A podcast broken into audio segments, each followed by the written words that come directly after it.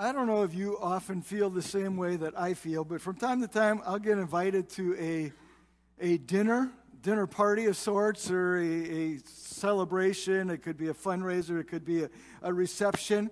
And then I think, oh no, I'm going to have to go sit with people I don't know and have to come up with small talk. Now, if, if you're an introvert, the idea of small talk is like the most terrifying thing in the world. In fact, we, if you're an introvert, this is how we think. It's like, well, we'll come home from that event and we'll think, well, I just made a fool of myself. I never said anything. Now, I understand, I've been told that extroverts come home from that same event, and this is the thought that they have. Oh no, all I did was talk the whole time and made a fool of myself. I don't know, but I'm on the introverted side, and when I get invited to something, I'm like, oh. And every once in a while, Kelly will have something at work, and it's be like, okay, I need you to come. And I'm like, oh okay, and I want to be supportive, and I'm like, I'm going to be sitting at a table with a whole bunch of people I don't know. Except I've noticed recently that I keep getting put next to the same guy. And like, uh, you know, like randomly, and I'll sit at the table and I'm like, oh, this is who I'm sitting with. And it's like, oh no, because small talk is so hard. So I sat with this guy on several occasions now, and he's just not much of a talker, I've discovered. In fact, I'm not sure that he even knows my name after we've you know, spent this time together.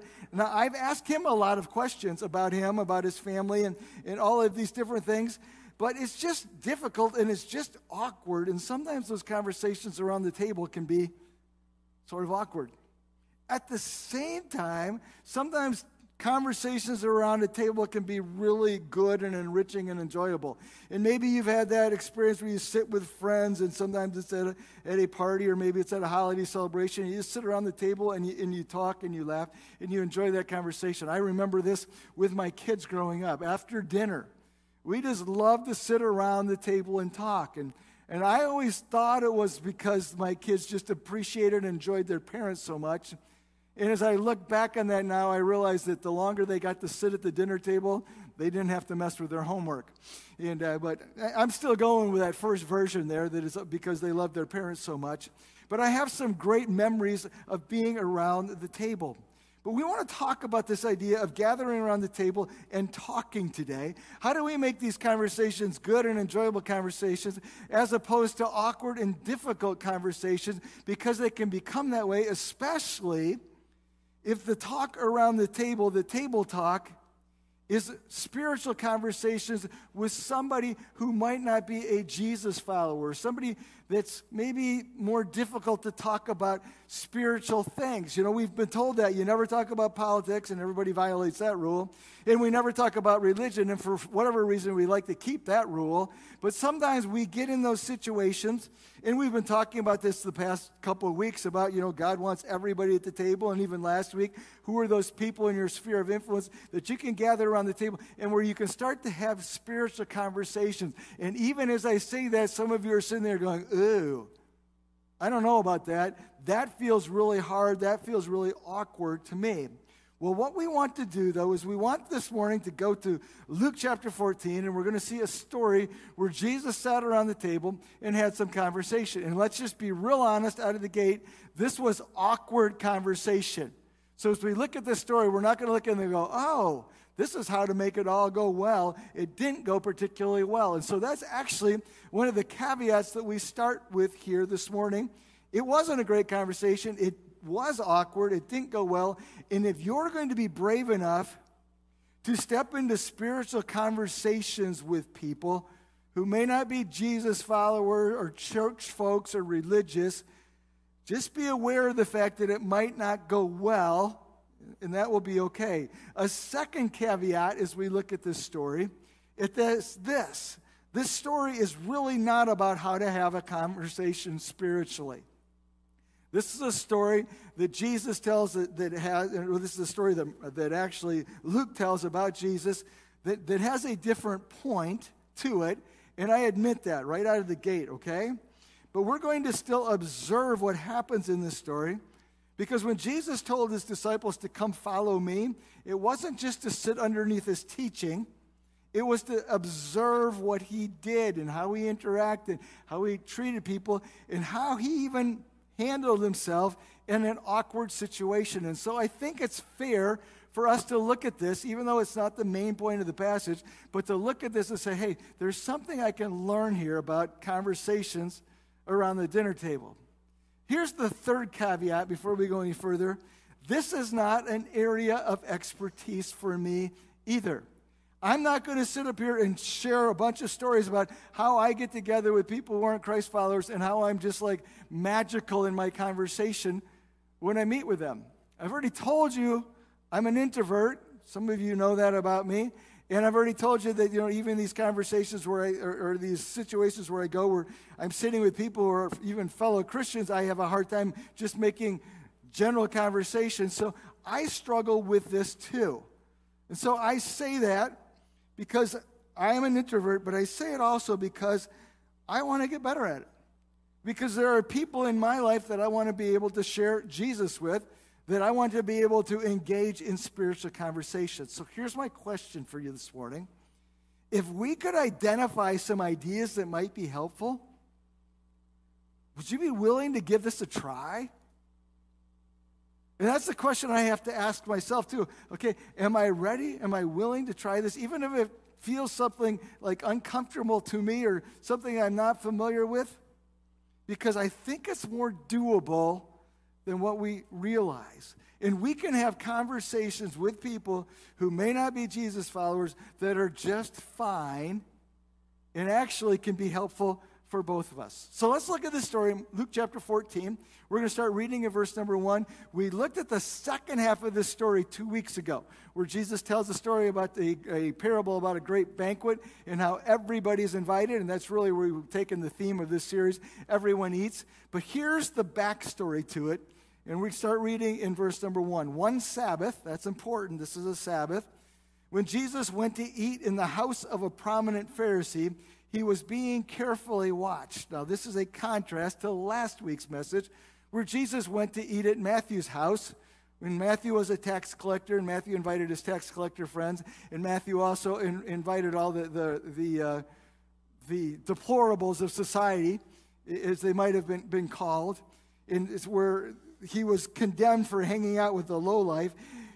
This time he gets invited to the, the, to the high life, and he goes and sits with this prominent Pharisee. It's interesting to me that he does both, and that Jesus was not really intimidated by either situation. So if it was a loud, raucous crowd, which it probably was last week at Matthew's place, that's fine. He feels okay with going there. Or when it's a little bit more of an uptight, stiff crowd, like the Pharisees here, he's okay with that too. Jesus managed to navigate all spectrums of that, and, and we can too. But it tells us this verse number two in front of him, a man was suffering from an abnormal swelling of his body. And what we get here is probably a setup, to be completely honest, that the Pharisees have invited Jesus on the Sabbath, don't forget that, so that he could sit there and see this man who had obviously a physical affliction, who needed healing, and they would kind of see what Jesus did. And it was really meant to be a trap, to be completely honest. Jesus got that. Jesus knew that. Jesus still went. And so he sits down. There's this guy who's sitting there who obviously needs healing, but it's the Sabbath. So what does Jesus do? This is a setup because if he heals a man, well, he's been working on the Sabbath and he's open to, to condemnation there. So here's what Jesus does. He says this in verse number three to the Pharisees and experts in the law Is it lawful to heal on the Sabbath or not? But they remained silent. So, taking hold of the man, he healed the man and set him on his way. So Jesus like, okay, I'm healed. Here, this guy needs healing. I'm going to heal you. And really, I think you've been brought in here, guys, so that we can make a spectacle of you. I'm going to go ahead and let you leave so we don't have to you know, have you be the center uh, of attention here uh, and be uncomfortable. And then he goes on in verse number five and he asks them, If one of you has a child or an ox that falls into a well on the Sabbath day, will you not immediately pull it out? And again, they had nothing to say. And so this is a very one sided conversation here. Jesus asks, you know, Can we heal on the Sabbath? So he heals the guy, and Everybody's still sitting there, nobody's saying anything, and finally Jesus says this again, and everybody's sitting there, and finally, Jesus said, Okay, you know what? If nobody wants to talk, I'm going to go ahead and talk here. And so in verse number seven, he says, When he noticed how the guests picked places of honor at the table, he told them this parable. This is interesting to me. It's called a parable. But he says this when, when someone invites you to a wedding feast, don't sit at the place of honor, for a person more distinguished than you may have been invited. If so, the host who invited both of you will come and say to you, Give this person your seat. Then, humiliated, you will have to take the least important place but when you're invited, go ahead, take the lowest place so that when your host comes, he will say to you, Friend, move up to a better place. Then you'll be honored in the presence of all the other guests. For all those who exalt themselves will be humbled, and those who humble themselves will be exhausted. And Jesus is like, You know what? If everybody's going to sit here in silence, I'm just going to go ahead and make a point. And, and we get this. We've been to wedding receptions, and usually we put the, uh, we put the, uh, the bride and, and then the bridal party are at the head table. And then when do we do the, the next tables closest to them? We put the parents, and, and maybe if there are other family members that weren't in the, the bridal party, they sit there. And we kind of keep working that way out until there's people all the way in the back corners of the reception hall. And, and both the bride and groom are like, I wonder if that's uh, you know, from her family, or I wonder if that's from his family, because really nobody knows who they are. And Jesus is, is playing on this and saying, hey, sit in the back and let people invite you to the better place.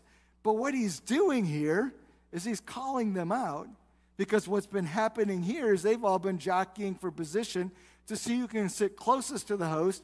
And if you get the best seat, well, then, you know, it's like having a little, like, cloud, or not a cloud, like a rainbow above you, or something like, oh, everybody look at him. Look where he's sitting, seating. Look where he is sitting or is seated. There we go. We'll try to separate those two words. And, and, and you know, they, they feel important then. So he calls them out for how they've been jockeying for position. And then he goes ahead and says, You know what? I just called out the, the, the, everybody who's at this banquet that I'm at. Let's go ahead and hit the host too. So let's see what he has to say to the host. Verse number 12 When you give a luncheon or dinner, do not invite your friends, your brothers, your sisters, your relatives, or your rich neighbors. If you do, they may invite you back. And so you will be replayed. In other words, don't invite people just so you can get a return invite. Instead, verse number 13, when you give a banquet, invite the poor, the crippled, the lame, the blind, and you will be blessed.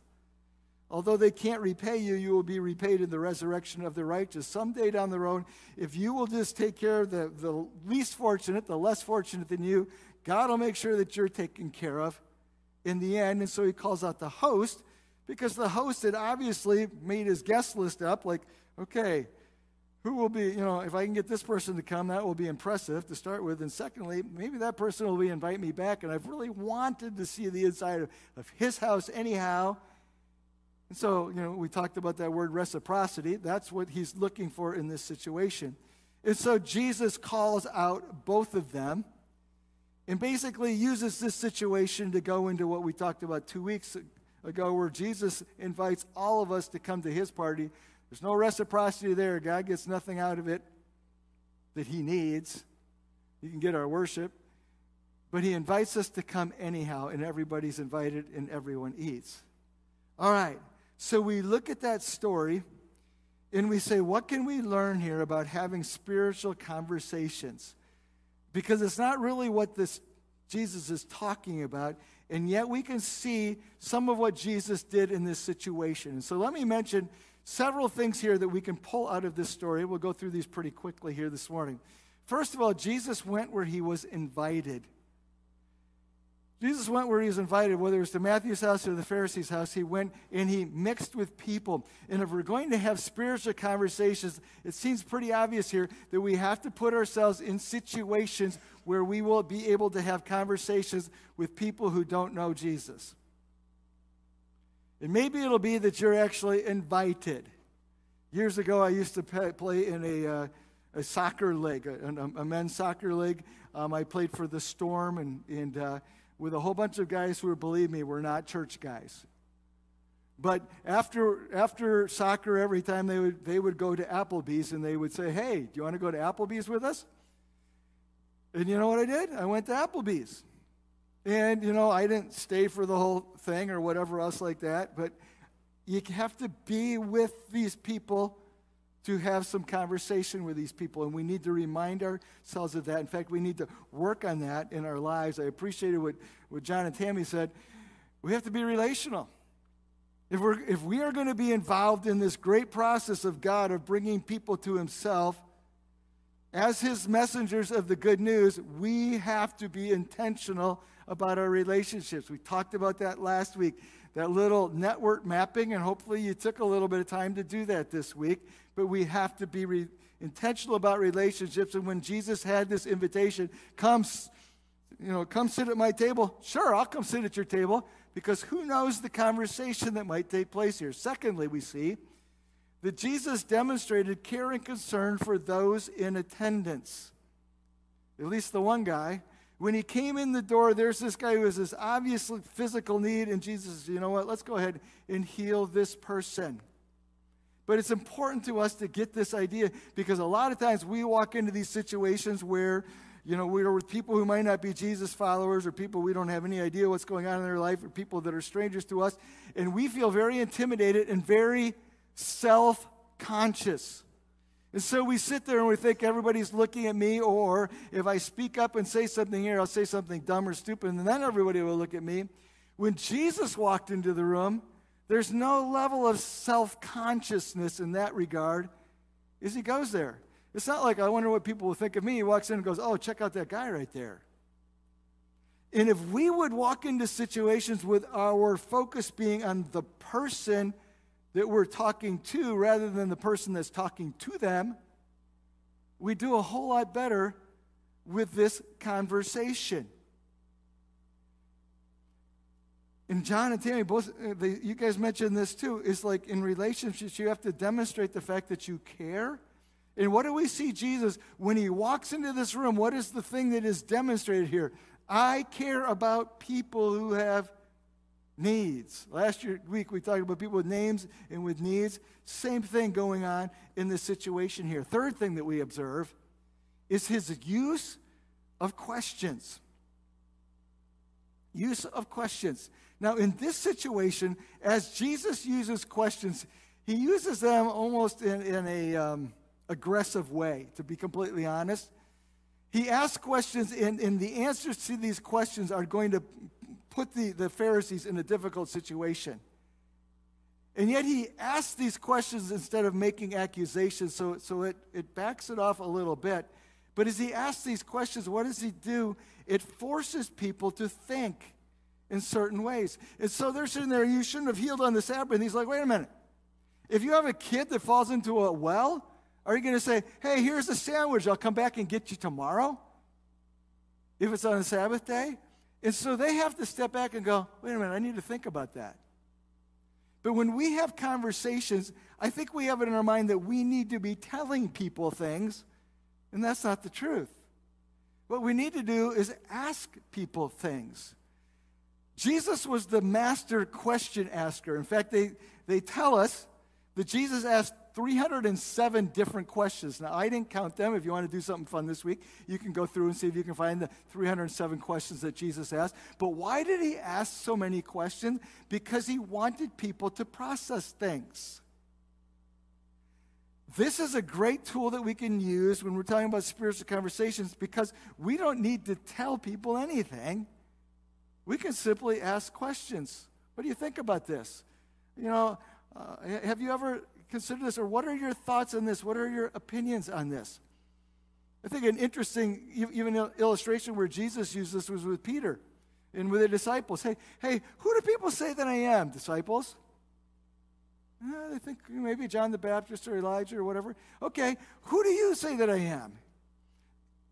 And it's getting response. Now, on top of that, it's inviting them into the conversation.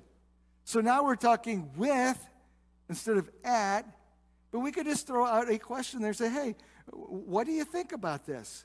So I'm engaging with these people when I'm asking questions, but I'm also communicating this. I want to learn. I want to know more about you. I'm actually valuing you by inviting you into this conversation and by asking you to even give your input into this situation.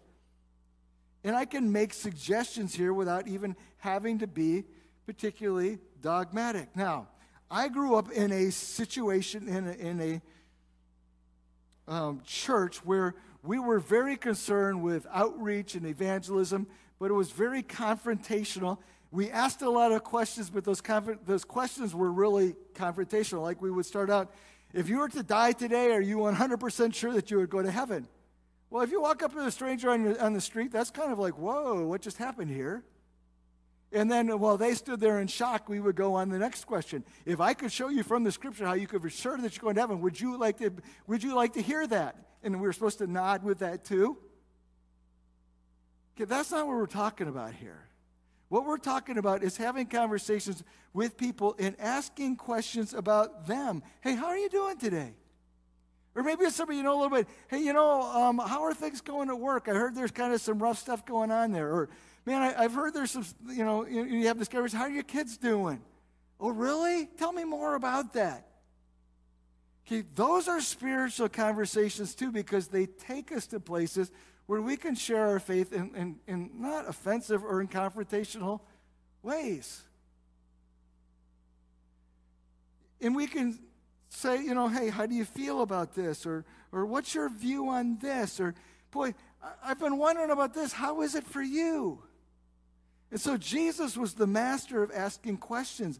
And what I would encourage all of us is with this is I don't have to make any big statements and I don't have to pull out my chart and, and go through all of these different things. You know, here's that I need to tell you. It's just like, can I ask you some questions? Because the, the answers to the questions lead me to the next question.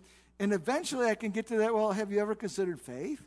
Or, you know, like, boy, we were talking about that at church. You know, what do you think about this that I heard? And we can encourage conversation that way. Number four, here we see Jesus listened, or at least he tried to listen. There was just silence. But Jesus puts those questions out there looking for a response. But if we're going to ask questions, one of the best things we can do is to wait for response. And a lot of times we get nervous and we just start talking and we just go on to the next thing. Like, listen to the next question, because, or listen to the answer rather, because that will give you a clue to what the next question is. And so I ask a question and you respond this way, and then I can follow up to what you said. And that allows the other person then to actually set that agenda. And little by little, that conversation can move towards spiritual things. But we need to be better listeners. So many times we're just on to the next question on our list and we haven't taken time to say, hey, you know what? I care about what you just said. Let me ask a follow up question about what you just said right here. And in that give and take, it leads us to where we're going. Back a couple weeks ago, I told a story about a kid that I called Joe at, at, at, at uh, Oakland Community College that I shared down, and we were talking about, you know, first of all, I sat down and said, Tell me a little bit about yourself. And as the conversation goes, I asked questions. I asked something about his mom, and he's like, Oh, my mom passed away three years ago. Oh. Well, that's like really important information to know. So, like, we talk a little bit about that, and I'm like, Wow. I said, Man, what you guys have dealt with this in your family. What do you think happens next? Well, we have this really interesting conversation. It happened to be about reincarnation. Can you imagine that? But where did the question come? It came from the fact that he said something about his mother passing away, which led to a question, and I could keep asking questions, but he provided that information. You know, most of us in life, we need somebody to listen to us. There's a lot of people out there that are lonely.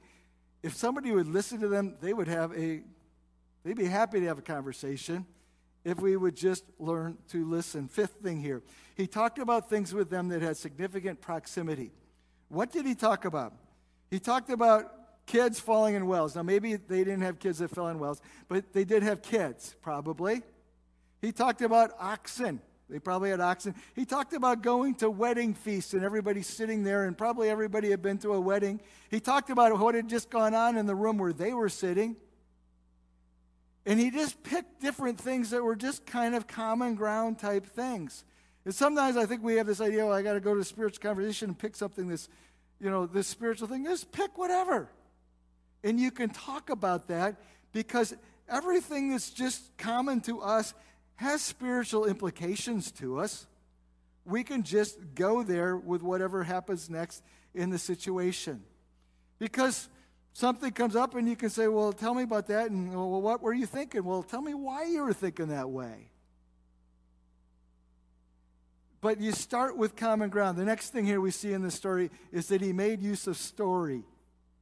He told this parable, is what it actually says, and this doesn't feel very much like a parable. Maybe it was more of a parable when it was given, and Luke is just kind of taking the idea, the principle of the parable, and reporting it to us. But he told a story, and story is one of the most powerful communication tools that we have when it comes to talking to people about our faith. Because people can dispute your claims, but they can't dispute your story. And we all have stories. Back in our storyboard series here, we, um, we share different people's stories, and you're like, oh, wow.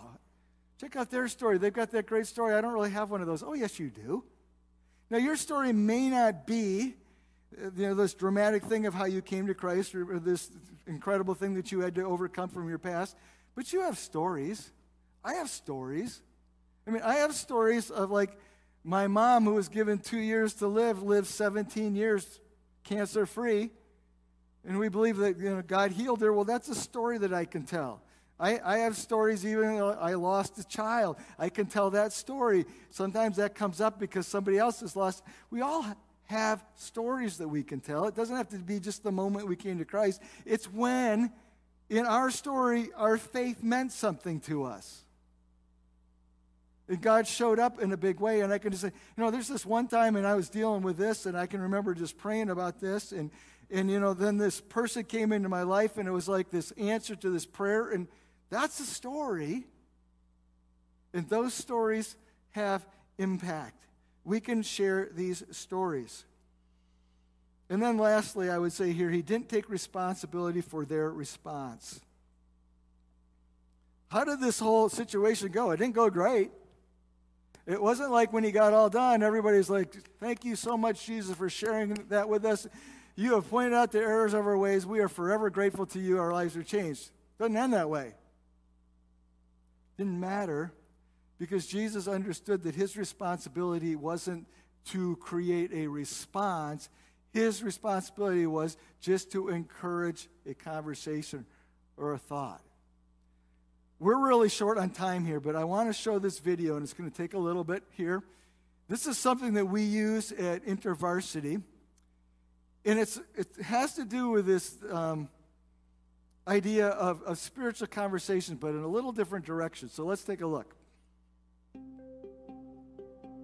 How does someone go from disinterested in faith to considering Jesus?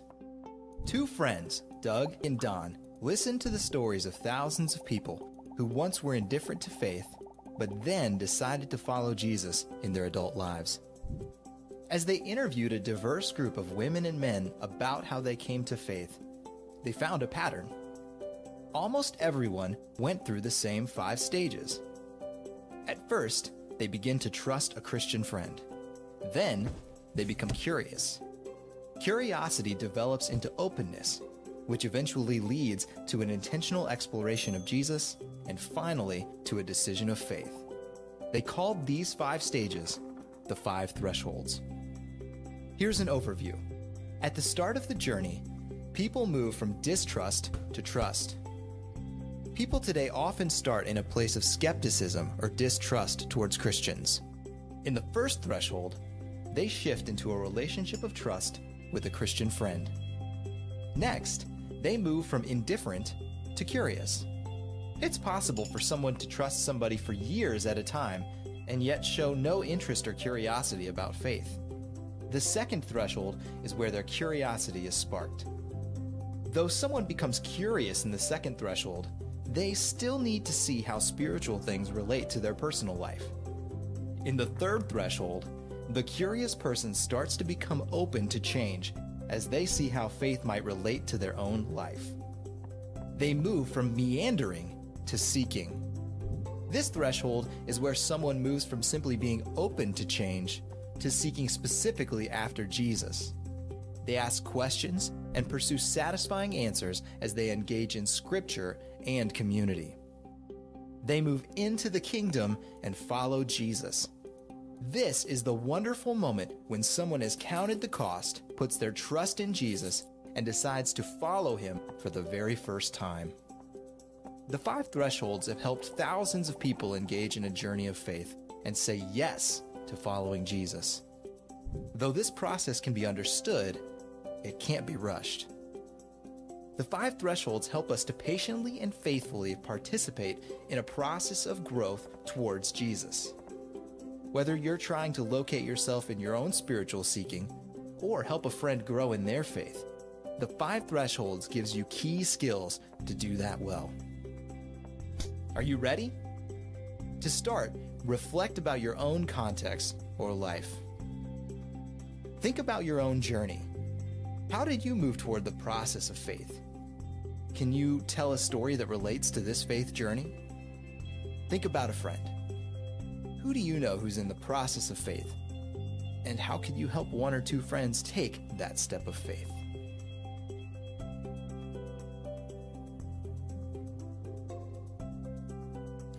So that takes it in a little bit different direction.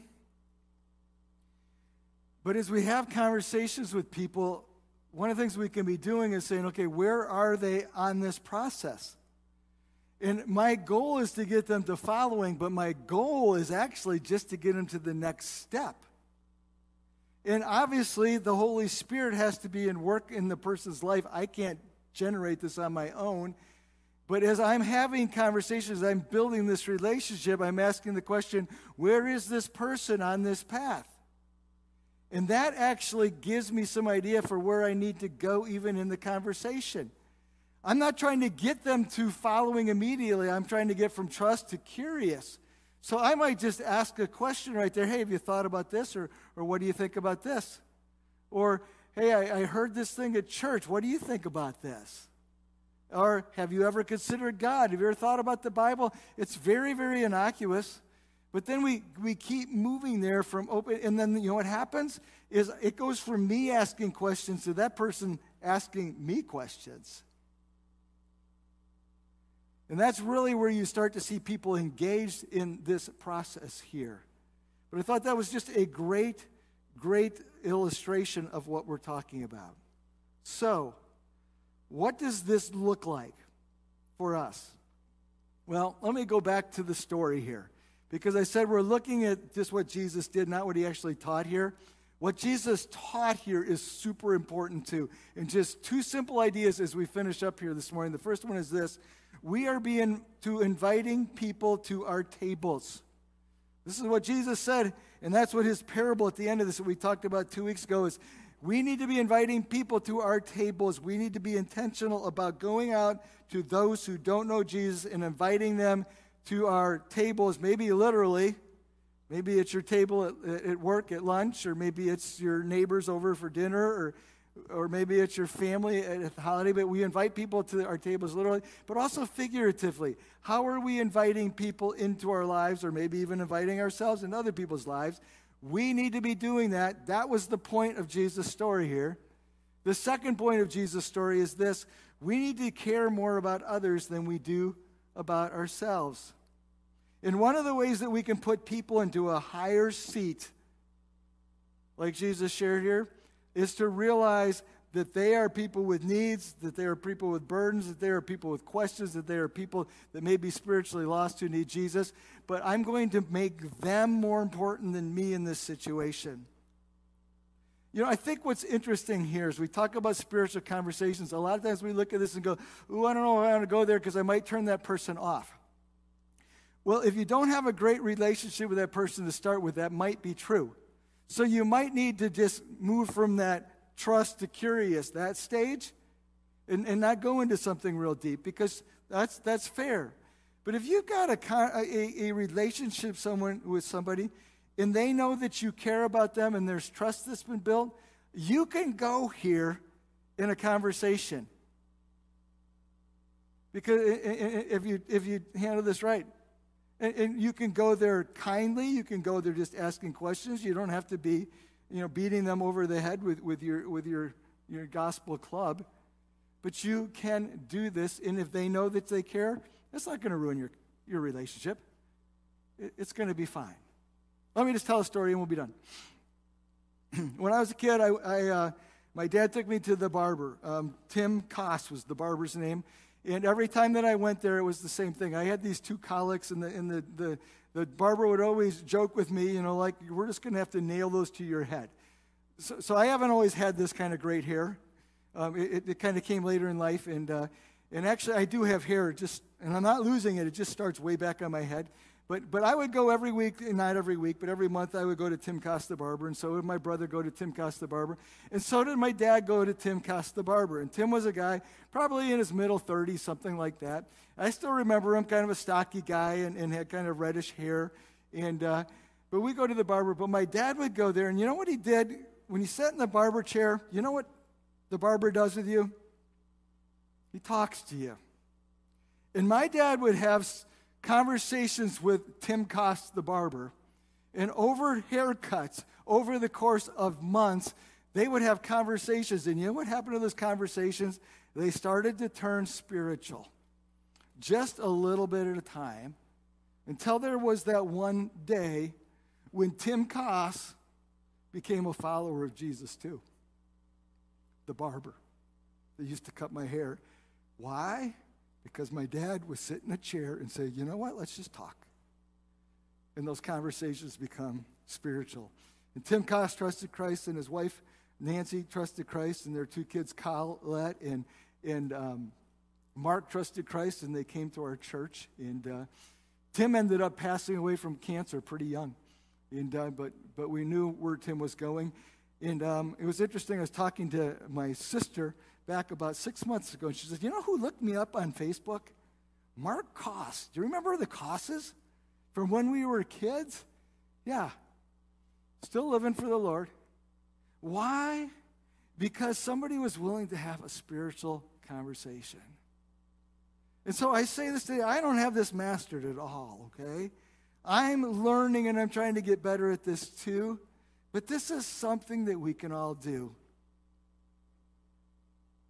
because everybody needs to eat. Let's pray. Heavenly Father, we thank you for your word, for the encouragement it is to us. Jesus, we thank you for your life. And even some simple things that we see here in the story and we see at other places. The woman at the well, what a classic example, Jesus, of when you had spiritual conversations. But I pray this morning that you would encourage us just with the idea that we can do this. So, as we pause this morning, let me just ask these questions. First of all, are you a follower of Jesus? Have you taken steps there? Or maybe you still have questions. I'd love to talk to you about those questions. Have these spiritual conversations. But you can, at any time that you want to, put your faith and trust in Jesus Christ and follow him. If you are a follower, the question is where are you having these conversations in your life? And if you're willing to do that, and maybe you don't have the place to do that, maybe today your question is okay, maybe your prayer today is this Jesus, help me to be aware of the people in my life. Or help me to be more intentional about getting to the table and getting people to the table. But if you can think of people, maybe you identify people in your sphere of influence Maybe you're willing today to make that commitment to say, hey, you know what? I'll start that conversation. Jesus, I pray that we would be encouraged, knowing that your spirit is at work in the people around us. It's really not up to us, and response is your business, not ours. I pray that you encourage us with this today. We ask this in Jesus' name. Amen. You know, a simple conversation is simply inviting people. Uh, we've got this cafe night coming up Saturday night, and uh, you know it's just going to be fun. And uh, but you can be inviting people that you can invite people to church anytime. That's just a simple step. I mean, you can even start with a question like, "Hey, you ever gone to church?" Or did you used to go? And they say, "Yeah." Well, why did you used to go? You just ask a question and see where it takes you. But just want to encourage you with that. As you leave today, and we're going to come back in here in like five minutes. But as you leave today, there will be your take it with you at the door. And the take it with you this week is this got questions? And maybe that's what we want to encourage you to do is who's that person that maybe you identified in your sphere of influence, but to sit down and actually think about a question or two or three or four that you might ask that person and to start getting thinking in that direction. All right, let's stand together.